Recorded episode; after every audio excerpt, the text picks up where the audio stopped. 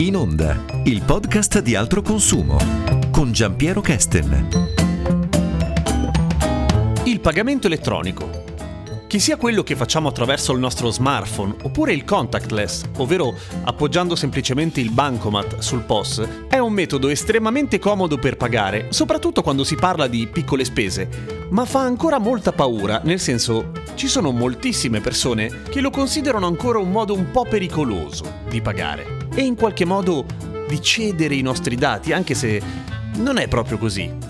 Ma per fugare ogni dubbio, ne parliamo con Anna Vizzari, economista del Centro di Competenze Economico-Giuridiche di Altro Consumo. È vero che eh, i pagamenti digitali spesso fanno paura, anche perché si tratta molto spesso di nuove tecnologie, non si capisce bene come bisogna utilizzare gli strumenti di pagamento, perché oramai non c'è più solo la tesserina di plastica, ma ci sono per esempio gli smartphone che possono anche essere utilizzati per pagare in negozio, ci sono i borsellini elettronici, quindi gli utenti spesso non sanno bene come funzionano questi strumenti di pagamento e non conoscono neanche bene eh, le tutele che pure ci sono previste dalle leggi e che cercano di salvaguardare sempre il titolare dello strumento di pagamento che è considerato il, il, diciamo così, l'anello debole del rapporto che quindi deve essere tutelato il più possibile. Quindi da un lato un po' l'utente non sa bene come funzionano i sistemi, dall'altro c'è anche appunto la paura di, tra virgolette, rimanere fregati, ovvero che passino dati sensibili in modo poco controllato e senza poter poi correre ai ripari, ma non è così, ovviamente. Assolutamente no, perché innanzitutto si possono evitare i problemi già utilizzando bene gli strumenti di pagamento, cioè ci sono delle precauzioni che si possono, delle cautele da seguire che evitano il più possibile i problemi. E poi appunto, come dicevo, ci sono sicuramente delle norme che danno la possibilità all'utente di protestare anche con la propria banca o l'emittente se ci sono degli addebiti fraudolenti sul suo strumento di pagamento e quindi di limitare al massimo eventuali problemi. Quali sono queste cautele, queste precauzioni? Ecco, sono soprattutto delle precauzioni di buon senso. La prima regola è quella che dobbiamo ovviamente custodire bene il nostro strumento di pagamento. Se per esempio abbiamo un'app eh, sul nostro smartphone, ovviamente eh, dobbiamo tenere maggiormente sotto controllo il nostro cellulare. Poi ci sono per esempio degli strumenti che ci danno la possibilità di sapere se qualcuno sta utilizzando il nostro strumento di pagamento al, al posto nostro e sono gli sms alert che sono sostanzialmente dei messaggini che, eh, possiamo, che riceviamo sul nostro smartphone e che ci dicono che eh, qualcuno ha fatto un pagamento. È chiaro che se ci accorgiamo di qualcosa di strano è, bene subito bloccare lo strumento di pagamento. Come si fa? No, la nostra banca, eh, nostra emittente, mette a disposizione un numero, che di solito è un numero verde, che dobbiamo chiamare e, e a cui appunto possiamo comunicare che il nostro strumento di pagamento è stato in qualche modo clonato, piuttosto ci è stato rubato oppure è andato smarrito e quindi lo strumento viene a essere bloccato. Ovviamente dopo il blocco quello strumento non può essere più utilizzato, prima del blocco la responsabilità del titolare è di massimo 50 euro. Un altro consiglio assolutamente da sottolineare è che la nostra banca, il nostro emittente, non ci chiederà mai con un'email, con un sms, con una telefonata di confermare dei nostri dati, dei nostri dati per esempio bancari. Sto parlando del comune, del noto phishing, quindi di un'email fasulla che contiene un link eh, che ci, appunto ci chiede di confermare dati personali o bancari, ma anche della sua evoluzione, il phishing che è una telefonata che chiede le stesse informazioni, uh-huh. piuttosto che l'SM wishing che è un sms sempre con un link. Questi, eh, queste email, queste chiamate sembrano provenire dalla nostra banca, ma in realtà eh, si tratta anche in questo caso di una truffa, si chiama spoofing. In qualche modo il terzo malintenzionato riesce a mascherare l'indirizzo vero, il numero di telefono e quindi sembra che i messaggi arrivino dalla nostra banca, ma dobbiamo sapere che la banca e l'emittente non ci manderà mai questi messaggi per avere queste informazioni e nel dubbio chiamiamo noi la banca e l'emittente, comunque non clicchiamo mai su questi link. Esatto, cioè questi sms e queste mail hanno più o meno il valore del principe nigeriano o della vecchia ereditiera che vi chiede dei bonifici perché ha deciso ecco, che voi siete destinatari di un sacco di soldi. Di solito non è così. Facciamo un passo indietro. Quali sono i pagamenti digitali che oggi sono più diffusi, o meglio, sono aumentati tanto nel, negli ultimi anni le possibilità di pagare in modo comodo e veloce? Quali sono, al di là di quello che è il contactless, cioè la possibilità di esatto. pagare semplicemente appoggiando il bancomat sul POS? Esatto, proprio il contactless e soprattutto la tecnologia che si è diffusa di più, per esempio l'anno scorso in piena pandemia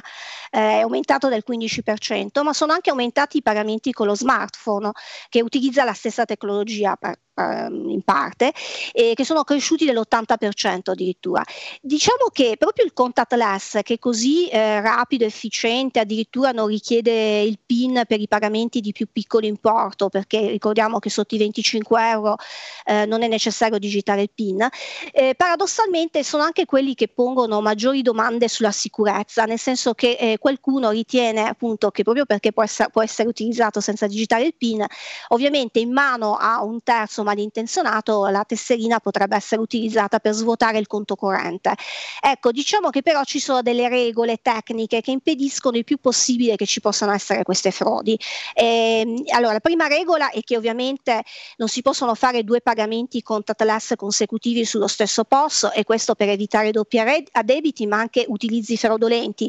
Diciamo che la vita del terzo malintenzionato è un po' difficile da questo punto di vista, ma un'altra regola molto importante è che dopo cinque pagamenti senza PIN, il sesto, indipendentemente dal suo valore, anche se di piccolo importo, deve essere per forza autenticato con il codice segreto. La stessa cosa accade se i pagamenti già effettuati senza PIN sono stati eh, pari o superiori a 150 euro. I successivi devono essere per forza autenticati col codice segreto. E questo ovviamente eh, ci dà la certezza che seppure il nostro smartphone, la nostra tesserina dovesse eh, andare in mano a un terzo malintenzionato, comunque c'è questo limite, cioè può, il terzo non può sicuramente svuotarci il conto corrente. Ecco. Al massimo i pagamenti senza PIN eh, possono arrivare a 150 euro, non di più. Allora, mi sono accorto che mi è stato rubato il bancomat, mi sono accorto appunto che sono stati fatti 150 euro di pagamento senza che io me ne accorgessi, a quel punto che cosa posso fare? Ci sono delle norme molto importanti, che sono delle norme di derivazione europea, e qui eh, parlo di PSD2, che cos'è la PSD2? Significa Payment Service Directive, è appunto una direttiva sui servizi di pagamento che è stata recepita nel 2018 in Italia, che è molto importante perché aumenta la tutela del, del, titolare dello strumento di pagamento. Nel caso in cui appunto lo strumento di pagamento venisse rubato oppure ci accorgiamo che lo abbiamo smarrito o ancora ci accorgiamo che è stato clonato, che cosa significa? È nelle nostre mani ma qualcuno lo sta in qualche modo utilizzando perché lo ha clonato, lo ha doppiato, cosa dobbiamo fare? La prima cosa da sapere è che dobbiamo bloccarlo immediatamente. Quindi eh, segniamoci eh, da qualche parte il numero del no- della nostra banca, del nostro emittente dedicato proprio al blocco dello strumento di pagamento e blocchiamolo immediatamente. Subito dopo facciamo una denuncia alle autorità di polizia e una copia di questa denuncia la dobbiamo spedire all'emittente. Dobbiamo sapere che dopo il blocco nulla ci può essere addebitato, anche se qualcuno riesce ad utilizzare lo strumento, e prima eh, la nostra responsabilità è di massimo 50 euro. Se ci dovessero comunque essere dei problemi anche nel nostro rapporto con la banca, che cosa dobbiamo fare?